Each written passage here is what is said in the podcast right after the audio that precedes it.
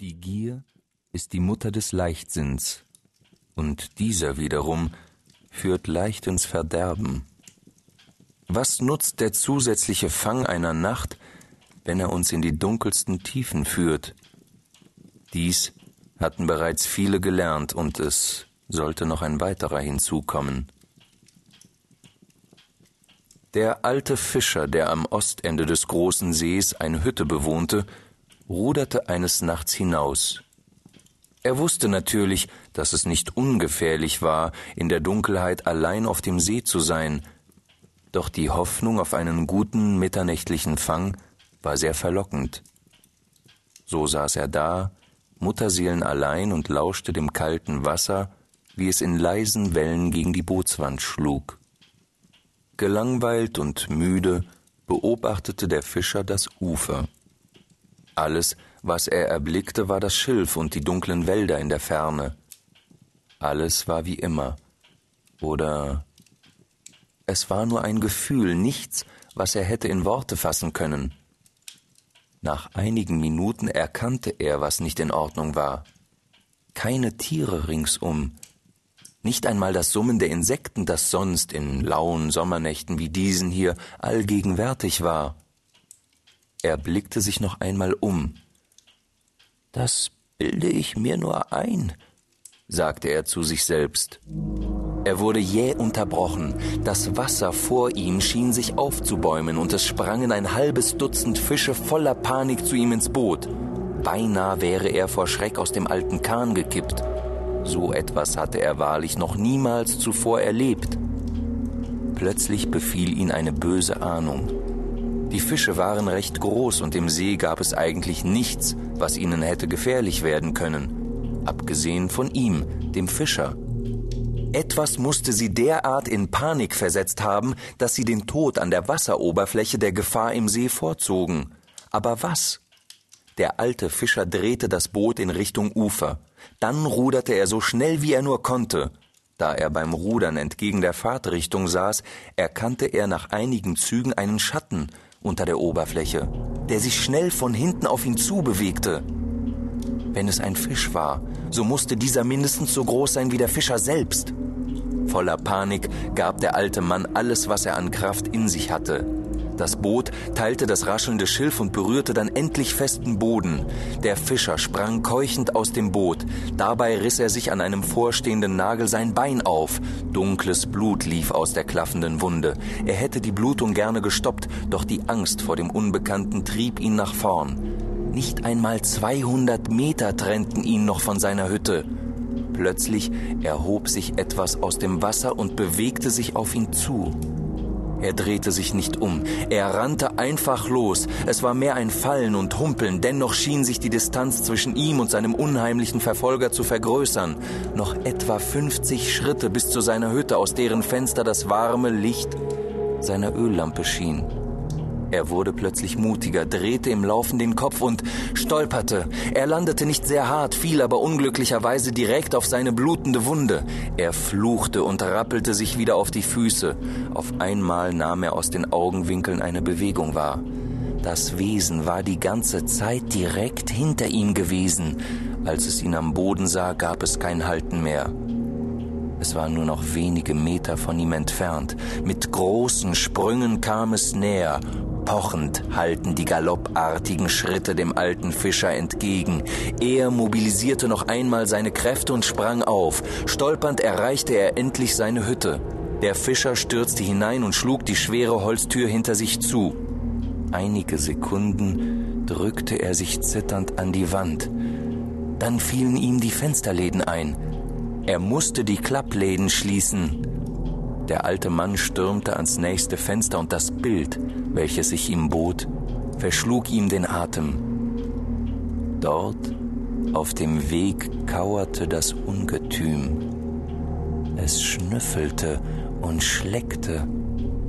Es schleckte sein Blut, das er beim Sturz verloren hatte. Das Ungetüm klang furchtbar heiser, ähnlich dem Grunzen eines Schweines. Plötzlich wurde ihm klar, dass ihn sein eigenes Blut gerettet hatte. Es hatte ihm die Zeit verschafft, in die Hütte zu gelangen. Die plötzliche Stille machte ihn wieder aufmerksam auf die Gefahr vor der Hütte. Schnell öffnete er das Fenster und versuchte die Klappläden zu schließen. Die Anspannung und die Angst machten dieses Unterfangen nicht gerade einfach. Das Wesen hatte sich nun erhoben, es starrte ihn aus brennenden Augen an. Der Fischer versuchte das Gesicht zu erfassen, doch erkannte er nur die Augen und die unförmige Silhouette. Nun trabte es langsam auf das Fenster zu, an dem er stand. Er riss die alten hölzernen Läden zu und verriegelte sie so schnell er nur konnte. Mit dem Rücken drückte er sich gegen sie, um den Ansturm des Wesens abfangen zu können. Nichts passierte. Keine Schritte, kein Grunzen. Der Fischer entspannte sich ein wenig und wandte den Blick nach rechts. Dort sah er die Öllampe, die vor dem anderen Fenster stand, dessen Läden noch sperrangelweit offen waren. Langsam und ruhig bewegte er sich auf das Fenster zu. Er tastete nach den Klappläden, als er hinter sich im Haus ein Geräusch vernahm. Es war eine Art Schaben, als wenn vorsichtig Metall über Holz gezogen wird. Zögernd drehte er sich um. Außerhalb des Scheines der Lampe starrten ihn Augen an. Diese Augen bewegten sich langsam in der Dunkelheit auf ihn zu und glitzerten wie bläuliche Edelsteine. Nun nahm er auch den Geruch wahr. Es roch nach fauligem Brackwasser. Es wird springen, dachte der alte Mann. Darauf wollte er nicht warten. Er ließ sich rücklings aus dem Fenster fallen. Das feuchte Gras unter dem Fenster dämpfte seinen Aufprall. Er konnte sich sofort wieder aufrichten. Im Haus hörte er wildes Geschrei und etwas polterte zu Boden. Es würde ihm durch das Fenster folgen, das wusste er genau. Mit aller Kraft schlug er von außen die Läden zu und stemmte sich dagegen. In der nächsten Sekunde prallte schon etwas mit großer Geschwindigkeit gegen das Holz. Die Wucht warf ihn fast zu Boden. Irgendwie schaffte er es, auf den Beinen zu bleiben. Wieder und wieder sprang das Wesen von innen dagegen. Dann hörte er das Geräusch von klirrendem Glas. Plötzlich hörte der Ansturm auf. Wieder nur Stille. Dann war ein anderer Geruch in der Luft. Rauch. Das Wesen musste die Öllampe heruntergestoßen haben.